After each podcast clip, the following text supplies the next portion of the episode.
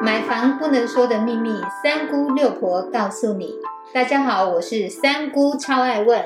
我是六婆蒋光光。买房一百问，第五十问：房地产回补是什么？我们赶快来问六婆，什么是房地产回补？我们来了解一下哦。你看过这样子的广告词吗？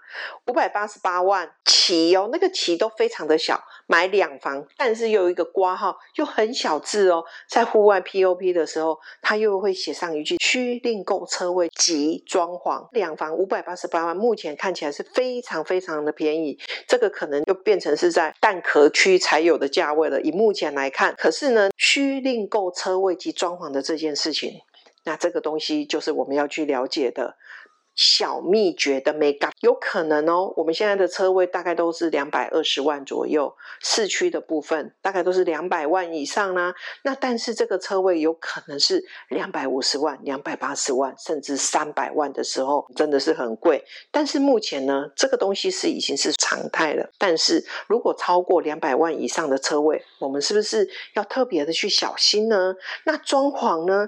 因为它有写到需另购车位及装潢。来了解两房的室内面积，大概就夯不隆咚也大概是十二平左右。它的装潢要你付到一百五十万，那你的一百五十万再加上它的车位有可能是三百万的话，那这样子有可能就变成是四百五十万。你买了一个两房加车位再加装潢，有可能就超过了。你看哦，五百八十八万哦，再加上四百五十万，就等于是一千多万了，哎，是不是？六婆要告诉大家，你有没有去想过，在你看起来五百。八十八万的这件事情，加了车位跟装潢，必须要超过了一千万。六婆来稍微分析一下，有可能你买的这一间大概是三十平，那你的五百八十八万除以三十平，哎，有可能是十九点六万。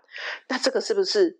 很便宜呢。如果你的车位原始底价有可能是一百五十万，但是你是三百万买的话，是不是你又多了一百五十万？你的装潢有可能是八十万，但是它又开到一百五十万，这样子它又多了六十万。这些加起来多的钱，它就是回不到它的房价里面去了。有可能你附近的行情一平是二十五万，你一平就必须买超过。三十万了，所以当你今天以为你买了一平是十九点六万的房子，又低于该区的市场行情，但是你真的不知道，你一平买到了三十万，这个就是回补的概念。如果呢，你们要买房子的时候，六婆会建议你把房价拆开来谈，不要合并进去谈。那这样子，你就可以知道你买的房子单品是多少钱。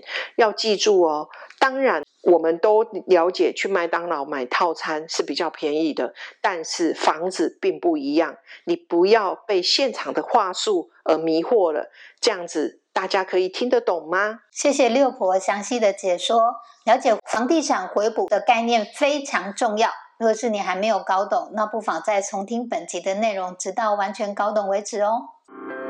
谢谢您的收听。